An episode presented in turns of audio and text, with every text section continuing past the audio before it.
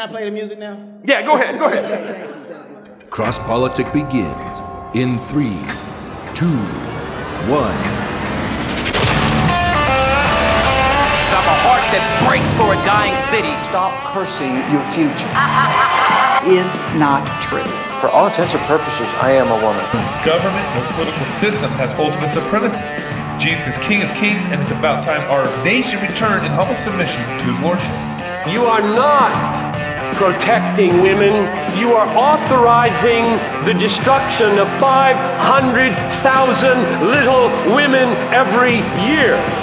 I didn't start it. But, sir, sir, with all due respect, that's the argument of a five year old. I didn't start it. Right when the Spirit comes upon people, they go to war, they go to battle, and the enemies of God are driven back and they're slaughtered. You are listening to Cross Politic with Gabe Rench, the Water Boy, Pastor Toby Sumpter, and the Chocolate Knox.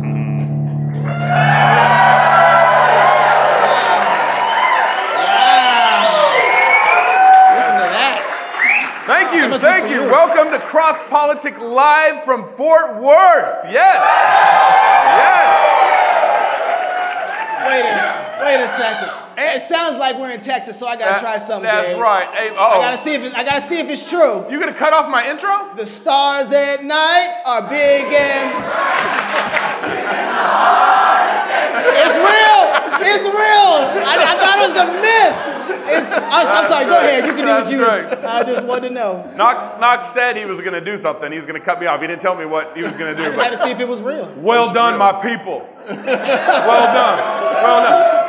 So, so I was born in, in Denison, Texas, on the border of O- Oklahoma. I was that. Really? Yeah. Had no I was- idea. I was that first line of defense for those Okies crossing that border up there, huh? Watch Yeah. We had our own form of border control, you know? All right. Y'all need to tra- practice some of that. All right, so this is actually the, the kickoff of our Liberty Tour. We're also going to be in Rapid City with Larry A. Elder on April 7th. Love to see you guys come fly into Rapid City on that one. And then we're going to be in Phoenix, Arizona on May 19th as part of our kind of little Liberty Tour that we're doing here. So, um, I'm excited to kick off this forward tour, and this tour is not possible apart from our corporate sponsor.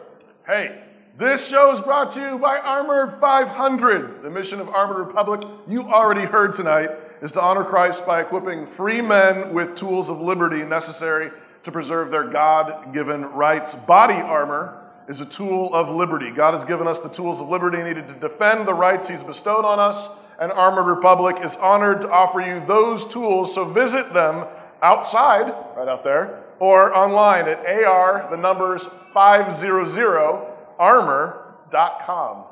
So I'm going to give you guys a, just a quick, you guys probably already know everyone up on stage, but just kind of a quick little bio here. Pastor Wilson is the pastor of Christ Church. He's from Idaho, um, author of too many books, and he blogs over at dougwils.com, dougwils.com. So make sure you check him out.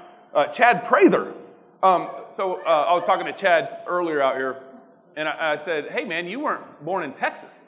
He he was born in New Jersey, he said, but I was conceived in Texas. New Jersey. And I'm like, we're pro life. That works. That works. Got Texas DNA, baby. That's right.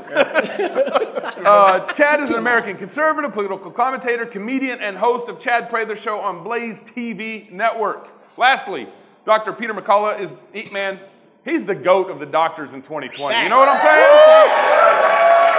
saying? And, and somehow he managed to get Joe Rogan in trouble this last year. How- Come on. Welcome our guests. Thank you guys.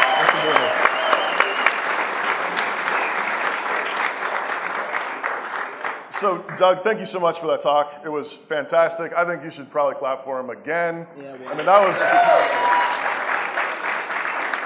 Um, one of the things you hit on in the talk uh, a couple of times um, that I think bears hitting on some more is the fact that um, we've basically stopped defining things carefully uh, right, wrong, truth, falsehood, truth, and lies. Um, and I think COVID hitting sort of exacerbated that problem. Um, and so, uh, liberty, we're talking about liberty tonight, has itself become this amorphous idea or ideal or feeling. And it's, it's gotten so bad that now it has to do with, you know, it's defined by, you know, what bathroom I can use or what sex I want to be or what laws the government picks and chooses to follow. So, can you just start off by defining for us what is real biblical liberty? What is it? Yeah, so um, behind that is I've, I've said for years that this, all our culture war battles are, are actually battles over editorial control of the dictionary. That, that's what we're, this is a publishing industry battle. Who gets to define what? Um, so it's battles for control of the dictionary. On liberty, uh, and I'm fundamentally, liberty is freedom from sin, freedom from damnation. So that's, um, if we're slaves to sin, as the Bible says we are, apart from Christ, um, we're dead in our trespasses and sins. You, you cannot be free until Christ sets you free, uh, and that's just a basic gospel truth. Moving to the next level, and we're talking, if we're talking about civic liberty. Yeah, all the way down. Uh, all right, civic liberty. You're not going to get civic liberty without true liberty in Christ. John Adams, our second president, said, Our Constitution presupposes a moral and a religious people. That's right. It is wholly unfit for any other. So our Constitution cannot cope with a nation full of slaves to sin. We're, so we have to be set free from sin first. But if, I, I gave you the, the basic difference of uh, uh, solutions versus um, Trade-offs. Trade-offs. Right. But there's a similar thing with liberty.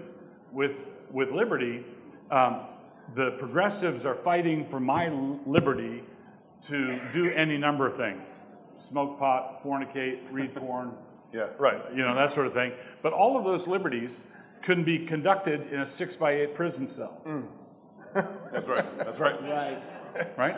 Right. Cell block four. Cell, cell block four.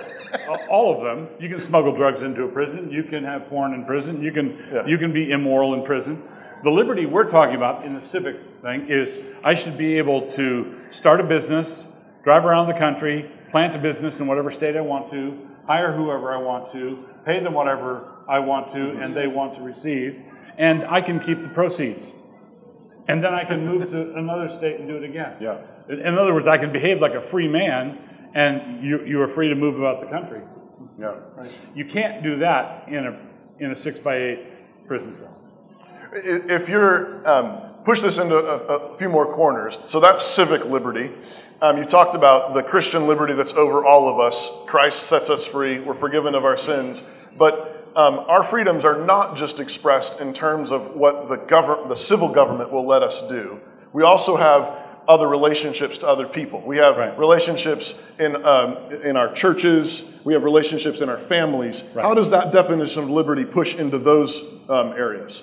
So I prefer to, um, the, the progressive left wants to treat our nation as each individual as an, as an individual atom, A T O M, an atom. They want atomistic society. I want molecular society. So molecular means these atoms form bonds, and they're complex molecules. Your church, your church community, Right. your denomination, your family, your extended family, the, every five-year family reunion. Um, those are molecular bonds that are not, they're not the state. It's not the government. Right. And so the, the left wants to uh, atomize the society. So the society is like a big sack full of BBs. No structural rigidity, like a beanbag, a beanbag chair.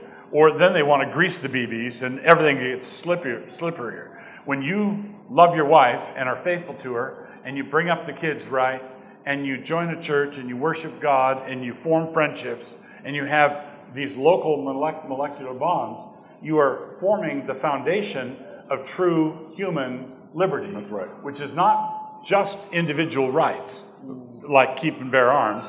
It's the, it's the right to have a family and to be able to feed them and, and stay with them. Right. So, and, and it's harder for them to boss you around. That's right. If, if, if, they're, if you're just a bunch of BBs, then, then they, then they, which is part of, I think, the whole play with like critical race theory and, and all the woke uh, insanity is just trying to, um, everybody's got to have something on everybody. Everybody's got to fight everybody. and suspicion of, of you and, and that guy probably thinks he's got one up on me. But if the whole point of it is to divide everybody into BBs, so then they can hurt us around. Right. But if you if you form strong bonds and covenant families and churches and and, and so forth, it, it's harder to get bossed around. And I think we saw this in, in 2020, especially when it's like they come down with the mandates or they come down with the orders, and it's like, who's got your back? Right. Yeah. The church?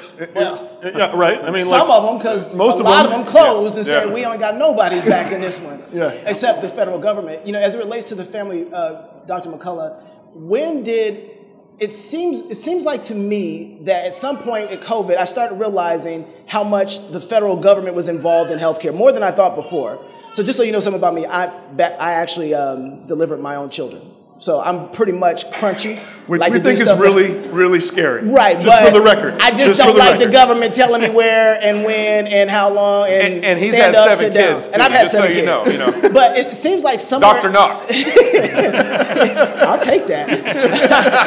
Baptize them and deliver them. hey now, hey now, hey now. I'll advise baptism with these two guys. Uh, when did the family really get subverted in being able to make its own healthcare decisions? Because what was really obvious to me was that it seemed like now the cover came up, and when you're in the hospital room with you and your doctor, there's actually more than one person in the room with you, right? You have the doctor who's telling you, you're telling him, hey, this is how I feel, this is what's going on. He prescribes something, except somebody comes into there and says, you can't, you can't prescribe that.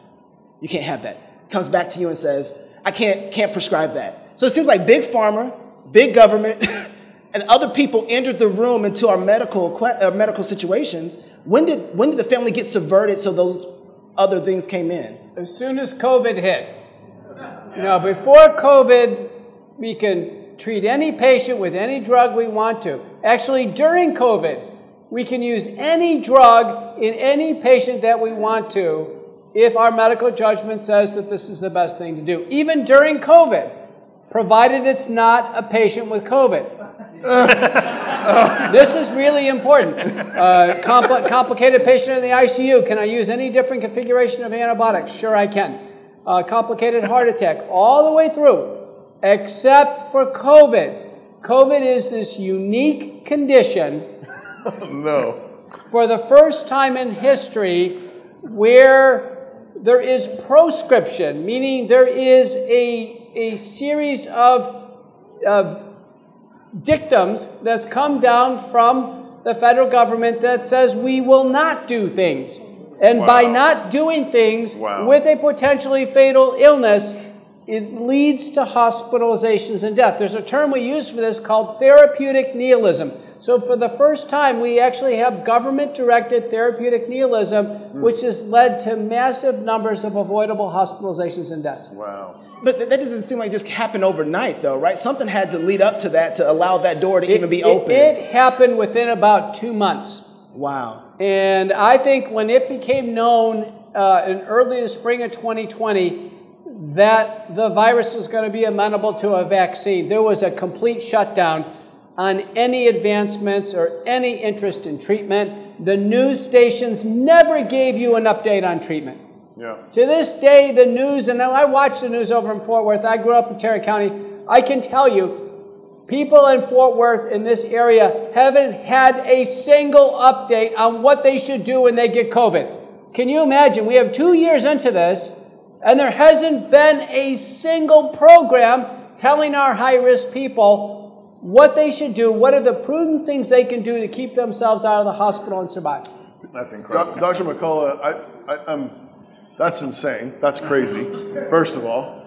Uh, but secondly, again, I, I want to go back to what Knox was kind of pushing on, which is I, I hear you saying, okay, this real like there's nothing like this has ever happened. But I guess part of the question is still, but then so apart from you and a handful of the you know the frontline doctors and a few others, Dr. Cole in Idaho, some others.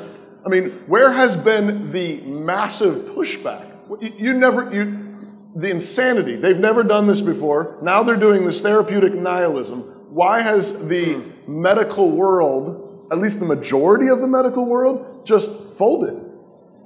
The term that's used, and this is, I think, pretty tractable, is called mass formation. Mm-hmm. Mass formation psychosis. And the belief is, and I think this is uh, cohesive, that the vast majority of doctors are in the formation. And what I mean by this is that uh, uh, Matthias Desmet at the University of Ghent in Belgium has this construct. And we've seen it before in mass uh, suicides, like uh, uh, uh the religious cults that end Right, up in yeah, suicide. right. It clearly happened in Nazi Germany. And the mass formation has four criteria. The first is a prolonged period of isolation. That happened. Hmm. The second is having things taken away that people used to enjoy. That's happened. The third is constant free floating anxiety. Mm-hmm. Constant. Like President Biden right before Christmas saying it's going to be a dark, deadly winter for the unvaccinated. You, can you Merry imagine Christmas. a president said, said that to our seniors uh, when they didn't have Christmas last year, and that's what he that's how he, he, he rolled it up for them Right. this year. Wow. And then number four is that there must be a solution or sets of solution that come down from a, an entity of authority, the federal government. And so we've actually fulfilled all four criteria. And what Desmet says is, how do you know we're in mass formation? Because when we see things going on that are absurd, the absurdity of it, people wearing masks driving alone in cars, people wearing masks swimming in Olympic swimming pools, uh, uh, these types of things. Uh, but let's talk about some serious absurdity. The World Health Organization says not to use remdesivir in the hospital because it results in more deaths than giving placebo and it injures the kidneys and the liver. Right. And our hospitals, as a matter of routine in the United States, including hospitals right here in Fort Worth, the first thing they'll di- dial up for patients is remdesivir. That is absurdity. It's absurdity that in 20 countries, it is government recommended protocol to use ivermectin immediately in treating uh, COVID 19. In over 30 countries, hydroxychloroquine. Uh, 60 non governmental organizations support it. And the American Medical Association in the United States has a campaign to abolish the use of ivermectin. Yep. Abolish it. Yep. The absurdity of this. It's now we horse have paste. now we have vaccines. we have vaccines where the vaccines are only indicated to prevent the development of COVID. That's what they're indicated in doing. So there are people at the suggestion of their doctors and government authorities that have already had COVID, and what are they doing? They're taking a vaccine. Yeah. It's too late. It should be absurd to take a vaccine for something you've already had. So you can see that we're in mass formation, and the answer to this is I think a lot of smart people, doctors and lawyers, or even worse than doctors, they're in the formation. Yeah, yeah. So we're, we're um, it's okay to say ivermectin on the show. We're banned from YouTube till May. So, yeah, we got- we got- we're good. Yeah, we're good. After we're May, good. not you so know, much. hydroxychloroquine, you know, all the curse words, all the medical curse words. Um, uh, Chad, were you a former pastor? Yeah. Okay, you were, you were a former pastor, and now you're a radio personality. Um, and what was it that Abbott did that made you want to run for governor? Uh, well, okay, so July 2nd of 2020, I was in South Dakota and I was having dinner. I was drinking a glass of wine. I was sitting across the table from Donald Trump Jr. We were waiting for the next night when the president, Donald Trump, was going to come and speak at Mount Rushmore and do the fireworks celebration. We were guests of the Trumps. And my phone went off, and it, it told me that Governor Greg Abbott here in Texas had decided to pass out even more mandates and shutdowns and deem people non essential along with their businesses and more mask mandates. And you guys remember that. So, it was, I, you know, I tell people, I say, I don't, sitting there, I don't know if it was the wine or because I was sitting with a Trump. but I took to Twitter. It's a bad cocktail. Yeah, it is. and I tweeted uh, that I was going to run for governor in 2022. And uh, so I did. So It- social that- media, Trump, and wine. yeah, pretty much that's it. Uh, yeah, you should, you know what? Social media should have a breathalyzer feature. You, you should, you have to pass You a can't test, use. right? You can't use Just it. lock you You're down locked right there. out. You're You're eight, out. you're out, brother. Point three. Put a self ban on. Point four. So, so you know, once I jumped in, and it was a long. You know, I'm not a politician. Didn't want to be a politician. Didn't want to run for office. Didn't want to hold the office. Anybody that says they want that job is either narcissistic, stupid, naive, or psychopathic. Uh, and Which, I- which one are you? well, which touch of all of them. Uh, but but you know, we get in there and we looked at you know you look at big government. My enemy is not Republicans or Democrats. It's, it's big government. And you know what I uncovered and what I started seeing in that race and in that run um, was one, our constitutional rights in Texas were violated by this governor at least 16 times in the last 18, 19 months.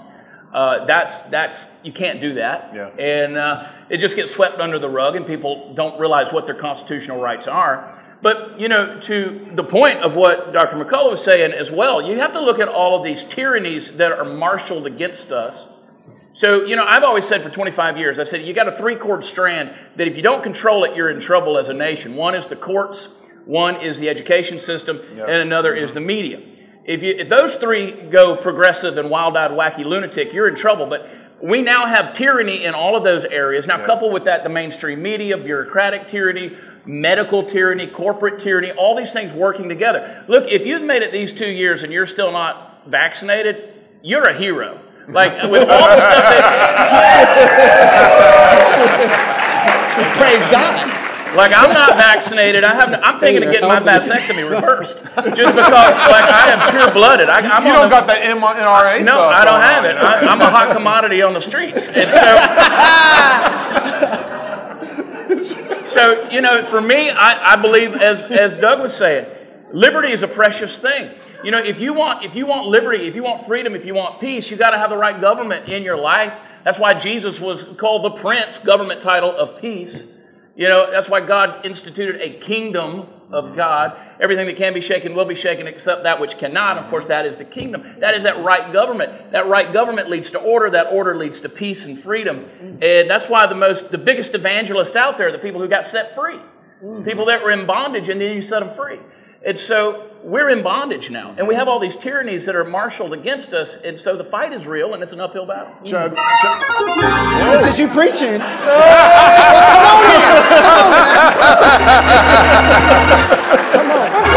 Is that, We gonna do it. do it in Texas? That's how- I, I see I've you. seen it on TV.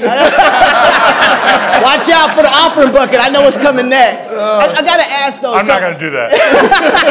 you see what I want at church sometimes, Pastor? I just gotta have that outlet. Um, so here, here, you remember the scene in The Fresh Prince where Will's dad comes and his dad leaves and he, he, he asks Uncle? Uncle Phil at the end of his dad leaving, he's like, why didn't he want me? Remember that scene? Everybody cried that scene. I don't care who you are. How much testosterone you got, you cried at that scene. Why didn't Texas want you? did, did you cry? well, I didn't cry. You know, look, it, it was a win-win for me. Okay. Because again, I'm not a politician. I didn't come with political clout. I don't have any donors. I don't have any backing. I don't have anybody that owes me any favors. There's no multinational corporations. There's no foreign entities. There's no cartels. Nothing's behind me, right? There, there's no big donor. Silicon Valley doesn't care for me. Three weeks ago, we sued Facebook and won. That's the first time Facebook. Oh, That's the first time Facebook's ever lost in court in Texas was, was with us. for you. It's an ongoing battle, uh, and we're still dealing with it. They hate me. They got a target on my back big time. Uh, but any, and it was for election interference. So Interesting. so, to your point, um, people, there's a lot of uneducated voters out there. Like, for instance, thinking that in an open primary in Texas, that that's somehow going to split the vote and give us Beto O'Rourke. That's not the way primaries work. Primaries work like the playoffs. You send the best person to the World Series. And so, when you're up against somebody that's got a 65, 70 million dollar war chest and has been in pol- politics professionally Oof, for yeah. 30 years in Yeah. Austin, it's hard statistically to beat the incumbent. Uh, they just you just don't unseat them. That's why Donald Trump has a policy, as bad as it is, to endorse all incumbent Republicans because statistically he knows that that support is going to be there if he decides to run in 2024. But even so, y'all want me to believe something about Texas. I'm willing to believe it. Did y'all hardcore. I'm willing to believe all that because I'm still in Texas. I'll Texas. blow your mind with Um, but, I, but, but, but why weren't the people offended so much that no matter what his war chest was, they still are saying, we don't want that again? Yeah. You know what I mean? Like that, what, what, what was the connection there? Well, that he still, that would- even if was- it, okay, thank you. you know, but they still got Abbott again. Well, it's a frustrating. It is frustrating. Yeah. Anybody that says we're against career politicians but continues to put a guy that's been there for 30 years back in office for a third term, you know, these people who scream term limits and then don't do anything about it. Um, listen, Texas elections are not secure.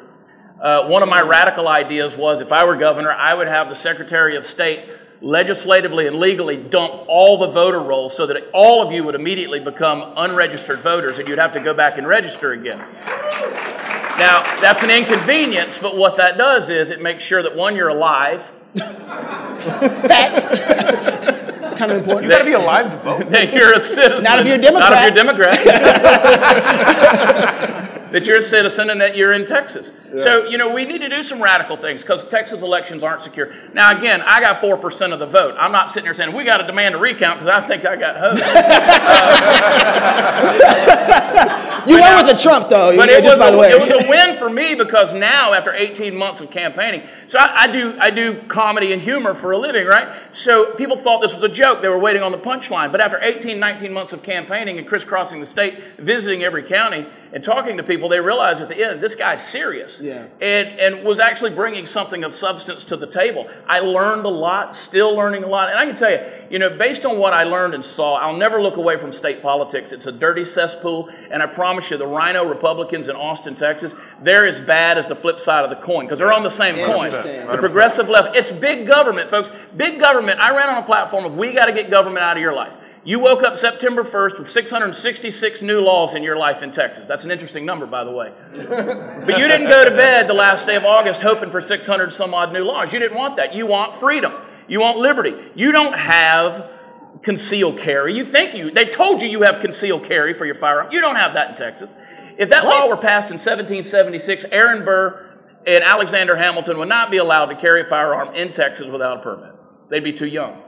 So we don't have constitutionality here. We don't rank number one in anything except for high property taxes in metropolitan areas in the nation. We're in the high 30s, low 40s for education, healthcare opportunity. We're not we're not pumping oil in Midland. We're dependent on foreign oil. Uh, our property taxes overall, as a state, we rank sixth in the nation, uh, which is not a good thing to be ranked.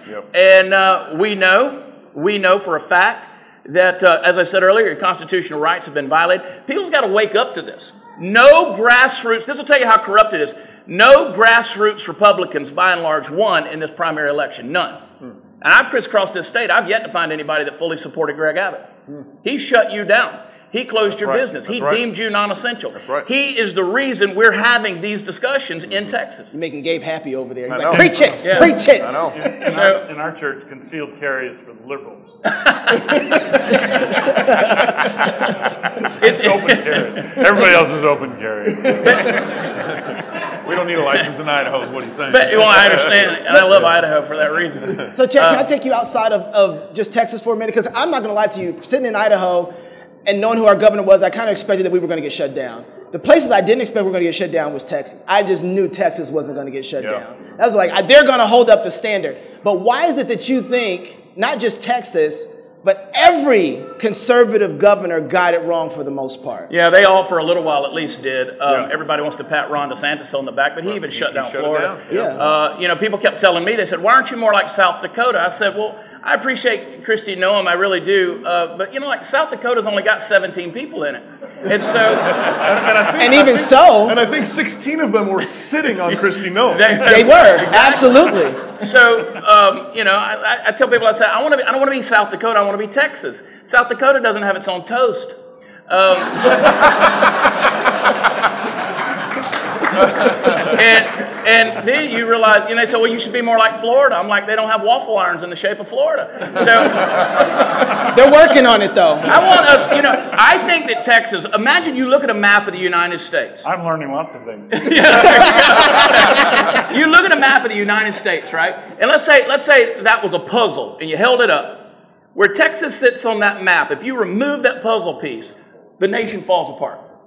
And I think that's symbolic as a metaphor for the way we stand because even though we have our problems, the nation looks to Texas as you're pointing out. That's what I thought. You look to Texas and you think, man, that's a bastion of liberty. We're going to anchor our hope there. Texas falls. And that's why when there's a marshaled effort, the, the Biden administration hates Texas. So they, what they want to do is, when you turn on the television, you see the crisis at the southern border. They don't show you New Mexico, Arizona, or California. They show you Texas because they're Right. statistically and strategically and systematically being brought to the Texas border. They need Texas to be blue. Now, as it stands right now, I think we still are a conservative state overall in terms of our values, but we have some blueberries in the chili. Okay, so yeah. There's some, there's some blueberries. So whether it's Dallas, Fort Worth, um, El Paso, San Antonio, Houston, those are the blueberries, right? And I, one of the things that I proposed is we need to have legislation that says if you're going to put an amendment in the Texas Constitution, it needs to be ratified by three quarters of the counties in the state. So that gives, you know, Parker County to the west of us or Upton County out there south of Odessa as much say as Dallas. Because right now this is a mob rule and we got to stop this kind of thing.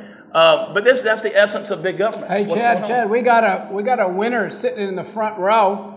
Uh, you know, the states are not completely run at the governor level. No, absolutely not. They're run in this state at the county judge level. Right. And Lauren Davis, sitting in the front row, won the primary big for the Republicans for Yeah. probably the third most powerful position in the state. And that is where the power Very sits. important. That's, and that is where the power sits. Didn't, didn't a judge that. during the shutdown, one of the judges um, uh, upheld or Clay uh, Jenkins in Dallas. Yeah, he like fi- he held up upheld fines or something that happened in COVID shutdown. Yeah, Clay Jenkins in Dallas. I mean, that's the same dude that got arrested in college for stealing women's underwear out of the dormitory. Um, and now Hey, he's man. a judge. yeah, He's a judge in Texas. Leave his Perfect. liberty alone. Perfect. What's with you? I'm not going to kink shame, but it's, it's the guy's got a nefarious past. It's too late. Yeah. Yeah, that one's Some out. things need to get out there. That's out there. It's out there. But you're right, uh, Doc. You're exactly right on that because you know people said, "Why didn't you run on a, on a local level or something like that?" I said, "For me, I wanted to punch the king in the mouth, okay? Because he was the guy who shut us down. Yeah, yeah. Um, it- it- you got a whole other pl- lot of players in there. So I tell people, I said, you got to be a precinct chair. The school board is one of the most important things you could ever possibly serve on. Uh, the county judges, the, the, the you know the city council, because again, you got to get it back sheriff. to local government. Yeah, Yeah, we need All right, we're, we're, gonna- we're going to get more down that, Yeah, yeah. that track. I, I want to bring Doug in here. Um, this, uh, do the principles of Leviticus teach us anything about how spheres, you know, family, church, state, should handle pandemics? The principles found in Leviticus, what do they teach us about how we handle pandemics from the family, church, and state All right. spheres? So I should have mentioned this earlier. There are three governments that God has established Mm-hmm. directly uh, family, church, and civil government. Mm-hmm. The, um, Romans 13, civil government, Garden of Eden, the establishment of the family, uh, the church, uh, Christ gave gifts to men in Ephesians 4. Those, we, we can form our own governments on our own authority, but those are God given, God given uh, authorities. So is um, looking at Leviticus, is public health a legitimate concern of the civil magistrate? I think it is, and the reason I think it is is because of the uh, God promises, not just in Leviticus, but in other places in the Mosaic Law, where He says, "If you obey my commandments," He says to Israel, "I will visit, visit upon you none of the diseases of Egypt." Yeah. Okay? Um, so one of the things he promises them is freedom from the plagues that the pagan nation they'd come out of were uh, characterized by. And one of the things that people don't realize in the uh, sacrificial system is that when you, uh, in Hebrews, it says, the ashes of a heifer sanctify them so that they're outwardly clean. Why, how would ashes make someone outwardly clean? Well, in Numbers, when you sacrifice the heifer, you'd burn the, the, the animal would be completely burned. They had to put wood on the altar together with the, the animal, and you had the two basic ingredients of soap. Okay, That's right. Um, animal uh, fat and, and, uh, And tallow, tallow and ashes. Then someone had to take the remains outside the camp, Mm-hmm. and the person who took the remains was made unclean by that process. Mm-hmm. And then th- those elements were used by the Israelites in the waters of cleansing, Yep. right, before they could come and worship the Lord. So this was, a, I think, part of the Mosaic apparatus, which was part of their civil society, was a requirement of bodily clean- cleanliness. So, uh, Right. on- uh, yeah, that, that's that's helpful. Um, but I think I, asked the guys earlier today when we were doing show prep, and it seems to me that the church is almost just much involved in dealing with, let's say, an, a, a, a local pandemic than the government is, because the priest would come in and say, "Hey, that's unclean or that's clean." Um, Well- there's a very kind of church connection to that process. At the, yeah, the church connection, I think the church should be involved in teaching on it. But at the end of the day, if someone's got an infectious disease, let's say um, uh, there's a little town right outside Moscow called Troy, Idaho. Yep. Let's say the bubonic plague broke out in Troy. Okay? Let's say half the people in Troy died and half of the survivors were sick with the plague. If the sheriff were to cordon off that town and let nobody in and nobody out and only volunteers in to treat the sick, that would not be tyrannical. Yeah.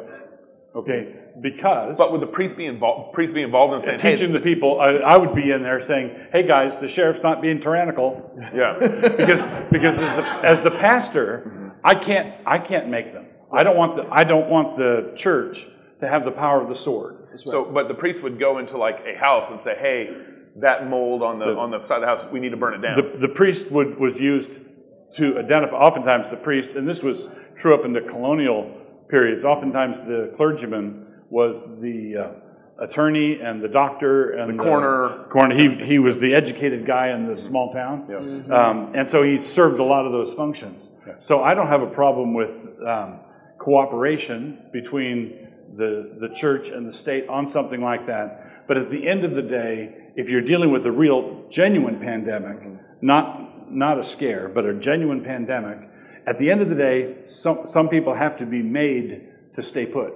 Yeah, but the principle that you're, you're identifying here is the legitimacy of quarantining the sick, The sick, not the healthy. not the healthy, Right. which is what lockdowns were. Lockdowns were quarantining the healthy. The reason it was outrageous Right. was they were it was a sort of a reverse quarantine.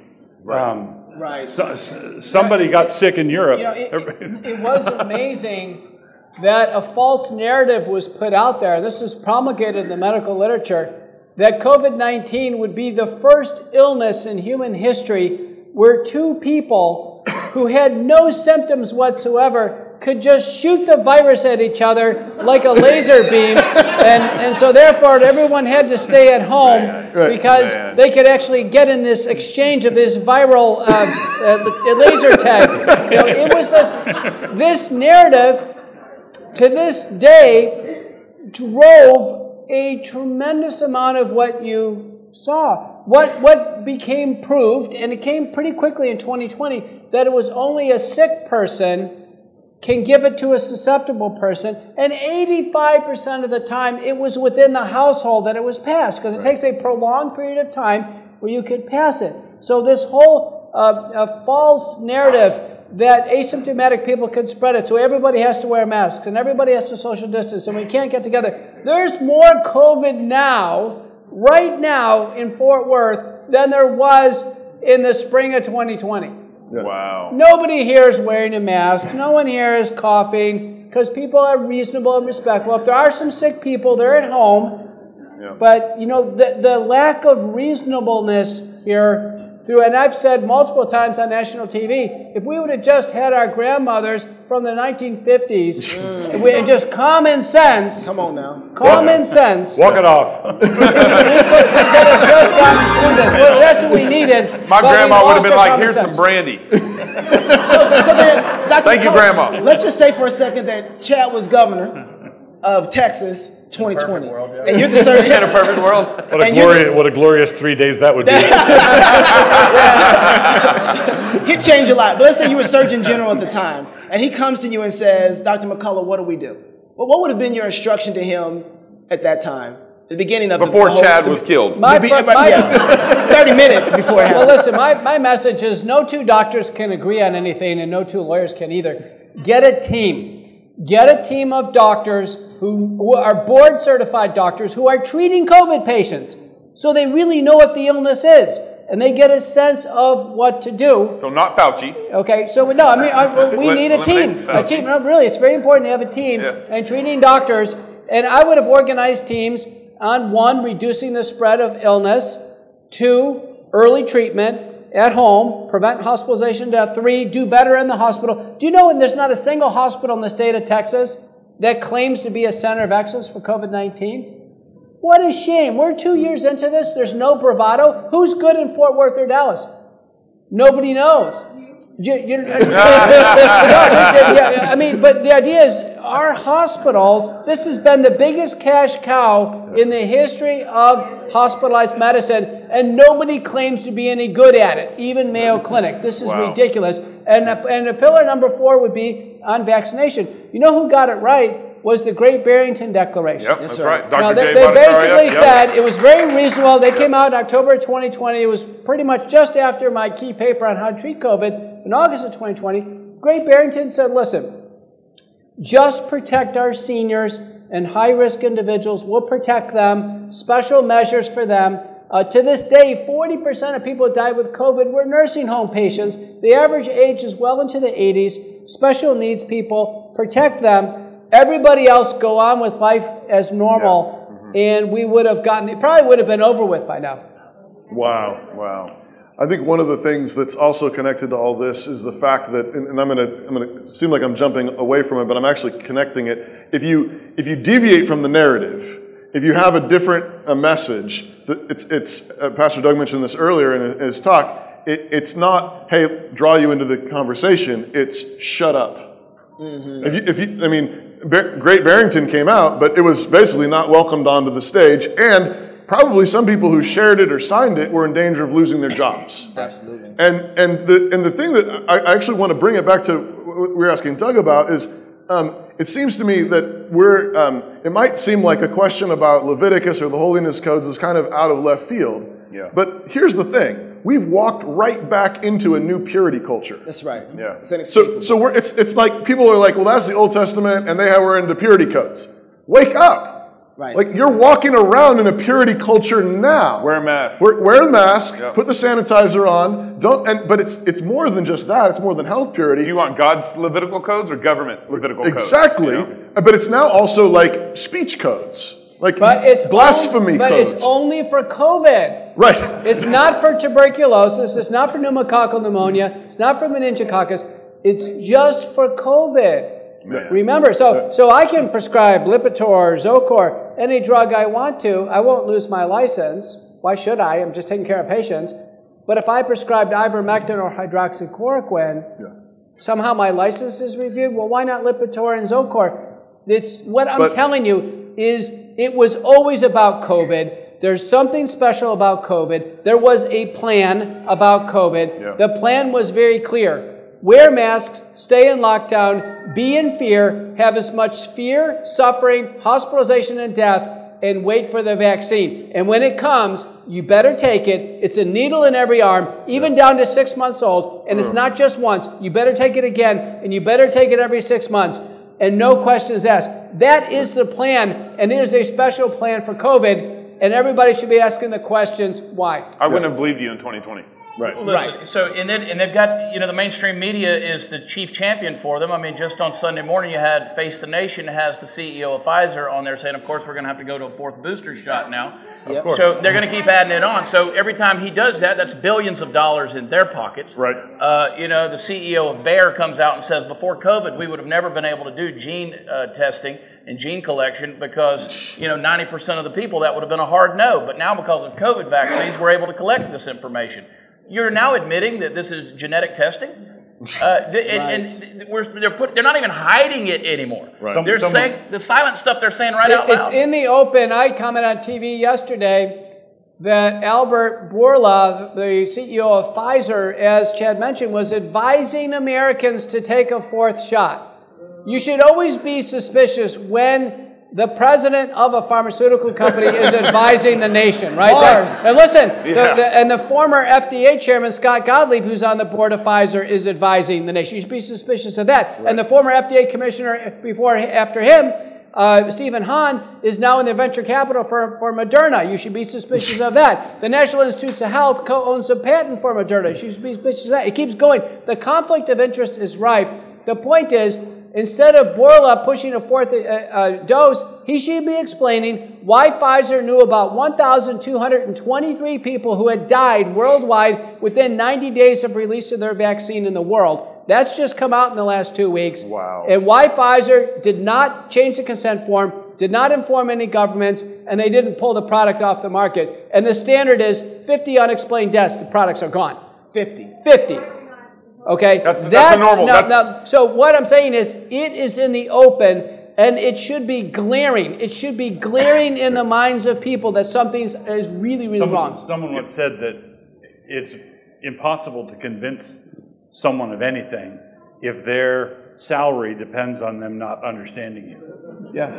Yeah. Yeah. yeah. Or if their cash cow depends on them not following your argument. Right. Good luck getting through. Ba- basically, follow the money. Right.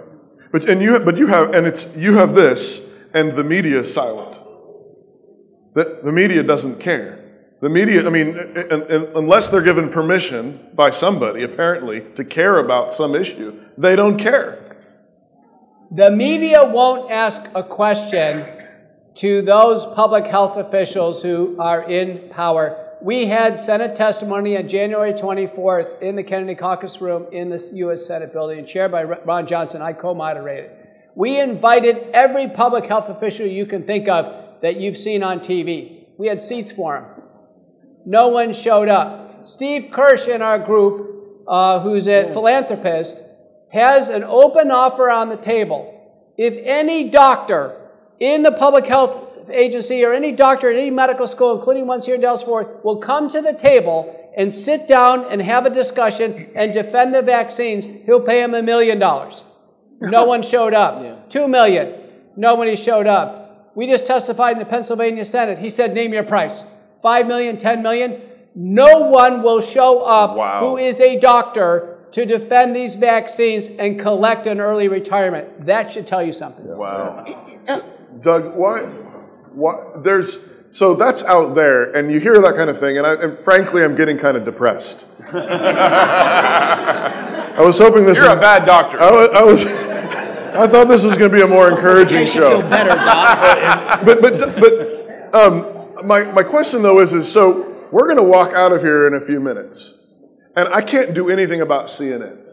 I can't do anything about why these doctors won't show up for five million dollars to defend the vaccine. I can't do anything about that. But it, it's it seems to me that back to the the spheres, the governments that God has established. Um, it, it requires the only way a a government gets bloated. I call it the Jabba the Hutt government. Like that's what we have. Yeah. And the only way it gets bloated like this is because family governments and church governments refuse to assert the authority that God has given them. Th- th- th- Those molecular organizations, the covenantal ties that God has given us, we, are, we all feel like BBs, like you said, and we don't push back. We can't push back because we're just ones. What- so talk, talk to us about what do families and churches need to do? Cheer the people up, as you're saying. Cheer them up! Make them vote for Chad. So, I, At least give them a Patrick Henry. so here's this. This is the first. This is an overarching thing, and then a an individual uh, sort of thing. You should take heart because stupidity is not a long-term strategy.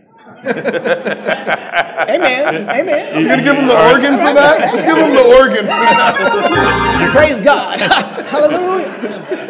It, it so basically we we don't live in the world we think we're in. I'm speaking of our society generally. We live in the world that God actually made. Amen. Yeah. Okay, so that means that gravity reasserts itself. Praise God. All right. so um, so I believe that you're exactly right about the mass formation. This is a hysteria. This is a, uh, but like a fever, it will break. Yeah. Or the, um, now I hope that when it breaks, some people go to jail because because I believe that there's um, I'm for the jail. because it's Justice. because this is all really really really bad what Yeah. what has been done. Yeah. Um, so, but I think the fever is going to break. And here's the, the sign of encouragement that I see. I've been talking about a lot of these principles as a pastor for 40 years. Yes. Okay, I've been writing and talking, encouraging, doing, uh, and God has been kind and faithful. But and there have been people who've been tracking, but in the last two years, it's like a gusher of response. In other words, there, this has uh, this has awakened a number of people who thought that common sense was enough, who have realized that it, common sense is not going to sustain itself. We need Christ. Yep. And we, we cannot have salvation for our country without a Savior. And so we have to call on him, we have to name his name. And I've seen more heartening signs of that kind of response Mm. in the last two years. Um, so this is one, this is, take this as a general um, a statement, but it's something like homeschooling in the United States over, over the last two years went from 2 million to 6 million. Yeah. Okay. Yeah. So there are a, a, lot of the a lot of the things that we're saying here tonight that sort of are received uh, five years ago, even among conservative, right wing, red state types. Oh, that's a little radical. That's a little radical. That's a little Yeah. radical. But we've I've seen the mask come off in what the government has been doing, and a lot of people have seen that same thing. Yeah. And Pun so I'm- intended, I'm, I'm encouraged by that. So, so earlier you just you talked about how God gave us three spheres of authority: um, the the civil government, uh, the church, and the family. And it seems like what we've seen these last two years is the the real display of major atrophy in the church and family government.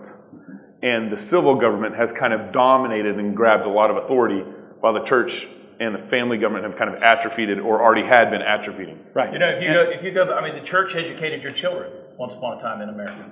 The, the church advocated. Uh, the, the church stepped in. The church took care of the welfare situation. The church took care of those who were invalid and those who were sick. The church in America has become toothless in terms of its bite, right? Because we have begotten, we've become commercialized, and the community's become disenfranchised. That's why Christ and, of course, the Apostle Paul was so big on talking about community. And, and he wasn't talking about unity, he was talking about oneness, because you may can disagree with somebody and still be one with them. So it, it- the problem is, it, you take the word integrity, it comes from the word integer, right? It, it means to be one. You're one with yourself, you have integrity. We've lost integrity with ourselves, we've lost integrity with the community, we've gotten disenfranchised, mm-hmm. to, to your metaphor about the BBs, mm-hmm. and we've lost that sense of community. Well, when we fraction ourselves apart like that, we become powerless in that regard. And then you see whether it's, you know, people go to, they choose churches on what coffee is served in the lobby. You know, th- this, this, and then we expect the church to step in and fill that spiritual void and gap. They're not equipped to do that. Chad, have you ever had the, have you ever had the coffee though? The coffee's legit. The coffee's legit, and the temperature's always set right. I think the thing that people frequently, uh, one of the other things is too, is we, we you, you're, you're talking about Christ is king. We're talking about the fact that um, without Christ, we, we don't have freedom, we don't have liberty. The church doesn't reassert itself, families don't reassert themselves. But what we're talking about is the lordship of Jesus. Yeah. And and I I think it- it's easy for people to Jesus, you know, Jesus is Lord, Jesus is Lord. I'm no, we're down in like, you know, this is like, is this the buckle of the Bible belt? I don't know what you call it, Texas. It's a second hole. Second, okay. okay. but, you know, Jesus is Lord, Jesus is Lord, and everybody, you know, amen, hallelujah, and they stand up and the organ goes and everything else. But, but what Jesus, That's kinda how it yeah, what Jesus Lord means is that there is no authority, no power in this world except that which comes from Jesus. There's no authority except which comes from Jesus, And- and which look- means you only have, like, a civil magistrate only has authority from Jesus. And- A, a father only has authority from Jesus. A pastor only has authority from Jesus. And when we say that Jesus is Lord, that's what we mean. That's what the Bible means when it says that Jesus is Lord. It means He's King of Kings and Lord of Lords. And, and God uses the rebellious and disobedient as He pleases. Yes. So it's as though five years ago, let's say, or two years ago, some faithful minister somewhere was saying, Oh Lord, would that you remove all the lukewarm churches in the land. And he said, How about COVID? and, and then the, the unbelieving civil magistrate said, Hold my beer.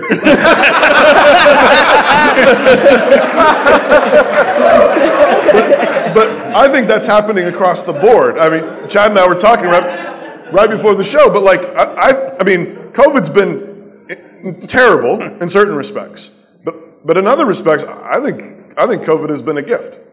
It's been an absolute gift because the, God, I mean, God set the bar so low.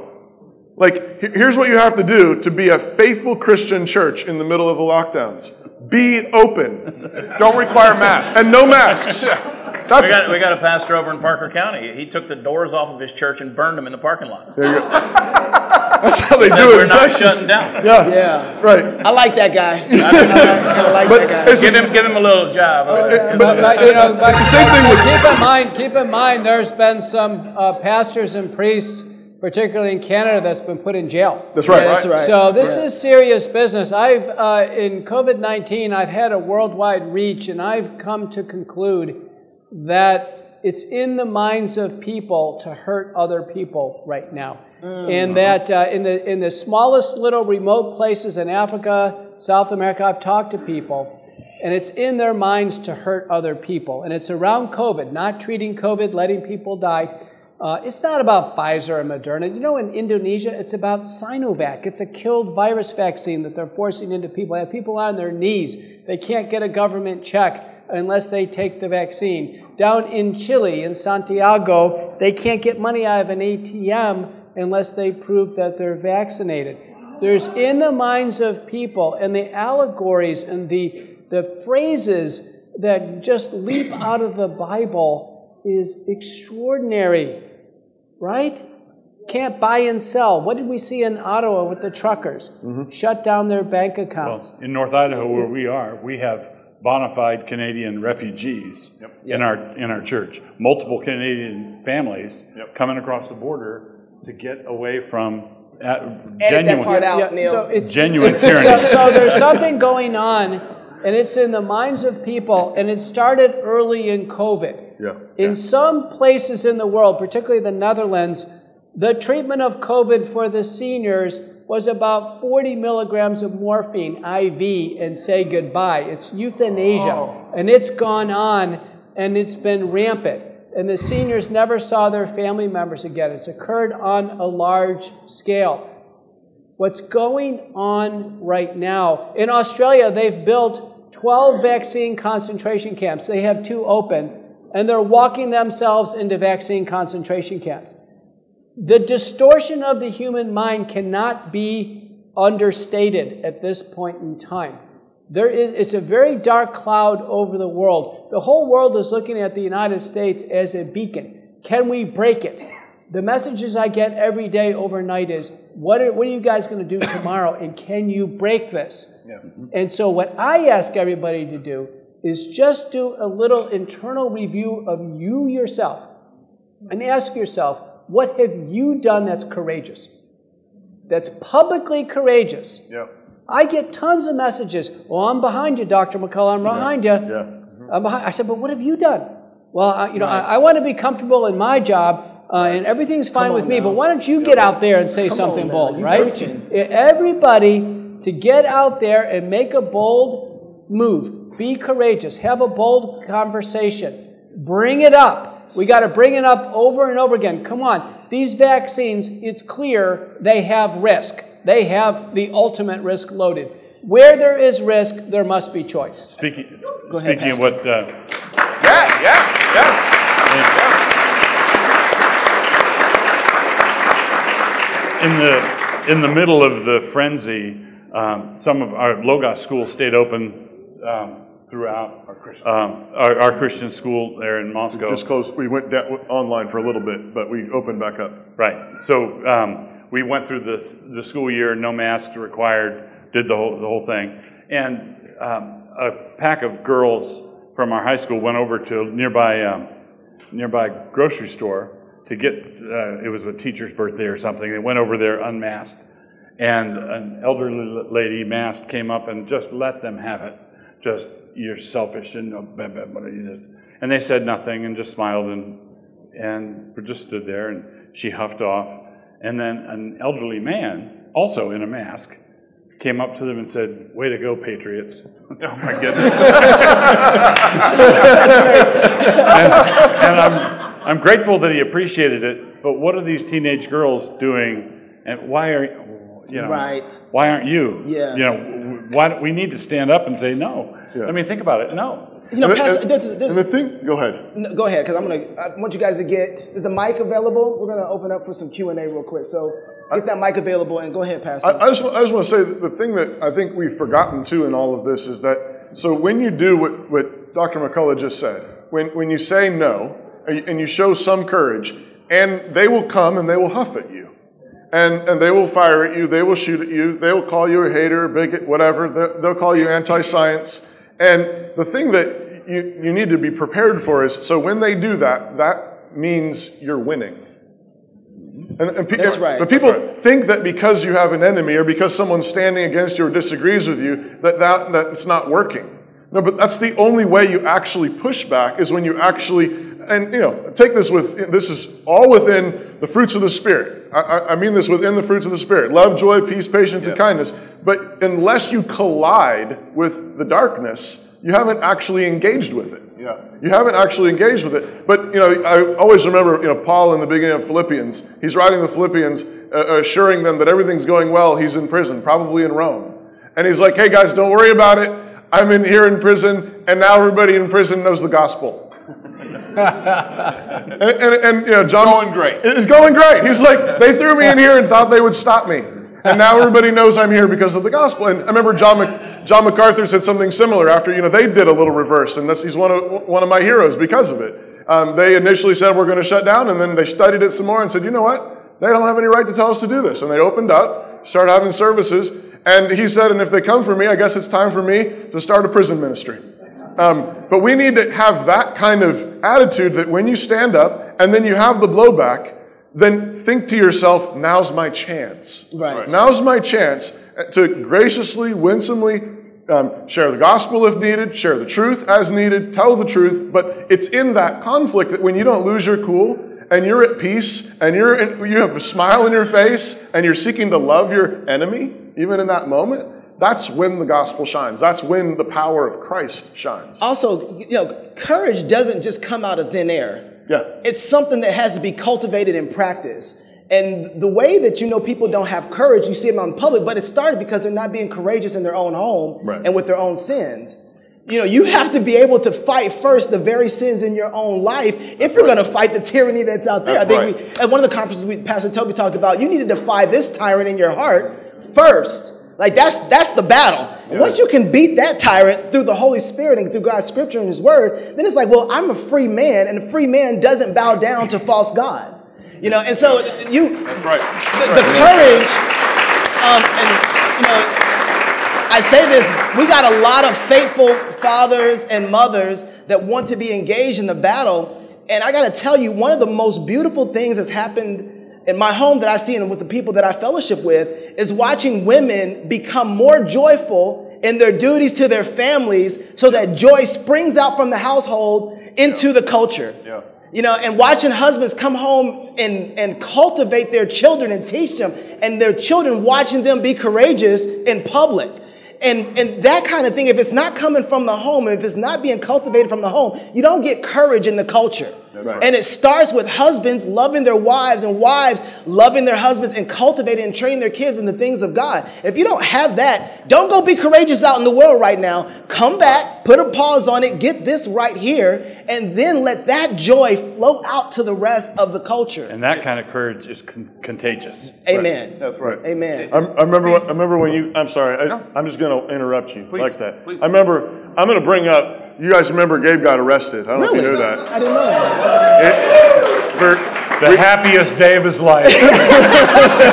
But real quick, before you go there, my wife, when, when I got arrested, um, I was supposed to go home uh, and pick up uh, Safeway, uh, stop by Safeway and pick up food for dinner, um, and then come home so my wife could finish cooking the meal. Well, I got arrested about five o'clock um, and, and went to the county jail. And then when I got out of jail, I got, had this voicemail on my cell phone from my wife saying, "Hey, don't worry about stopping by Safeway." It's good.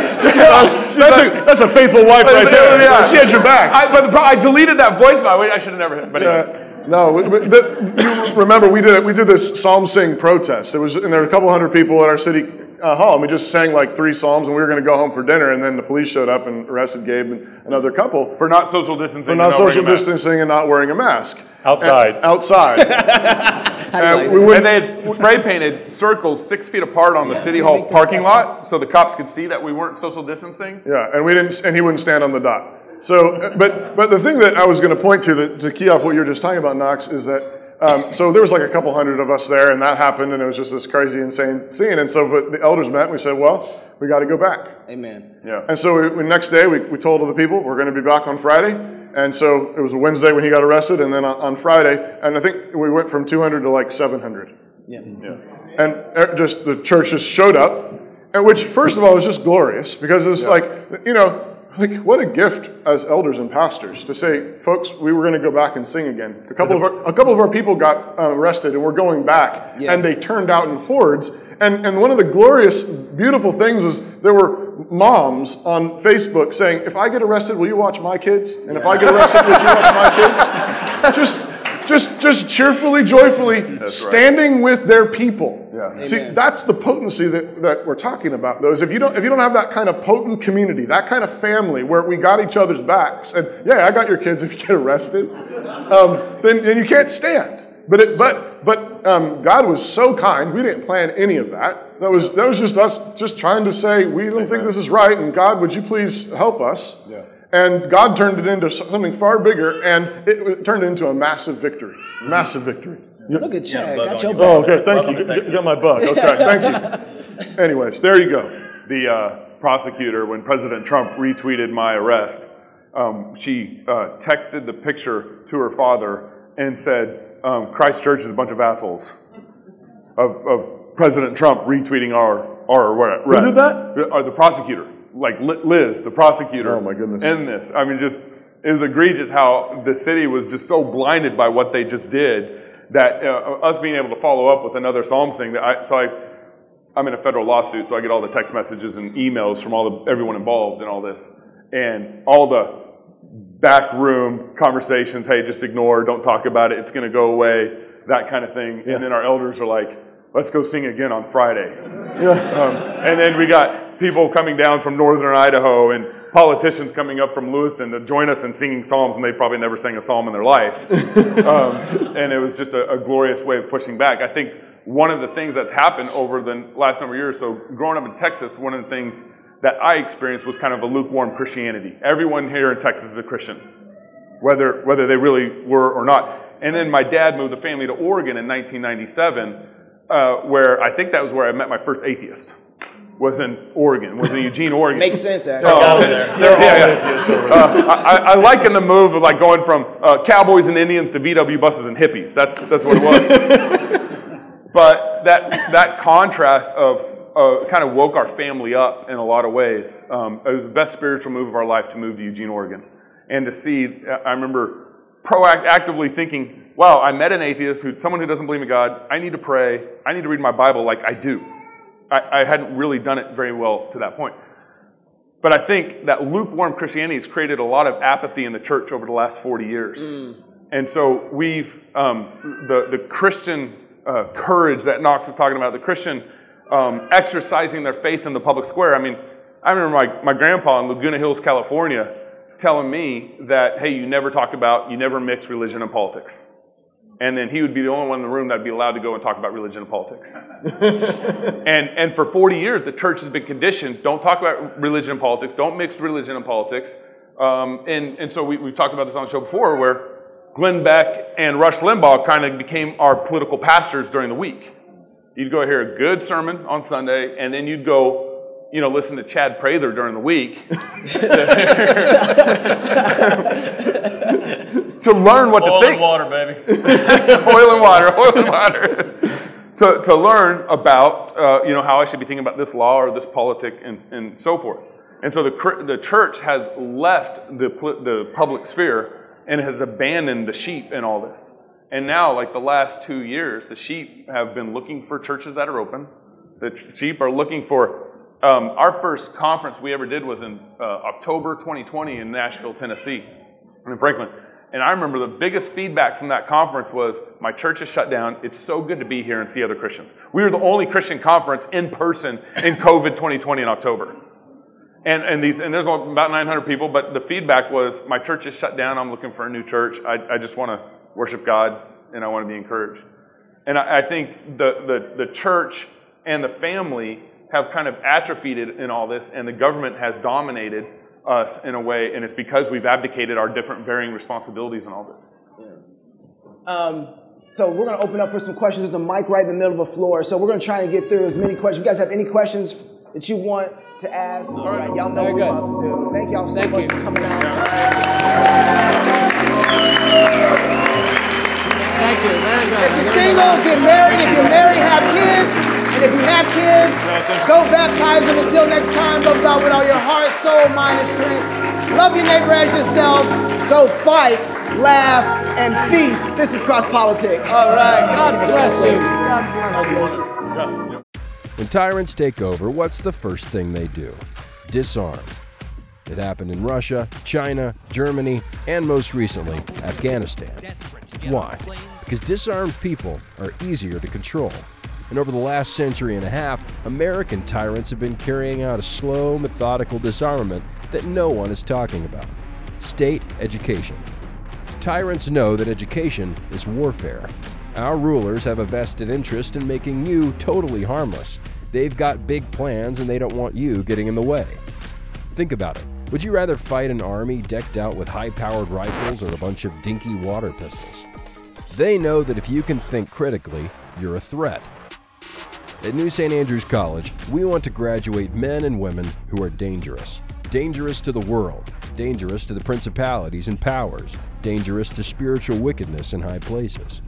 Education can either arm you or disarm you. It can make you a threat or make you a useful idiot. so, where you get that education counts. Click the link to apply to New St. Andrews College today.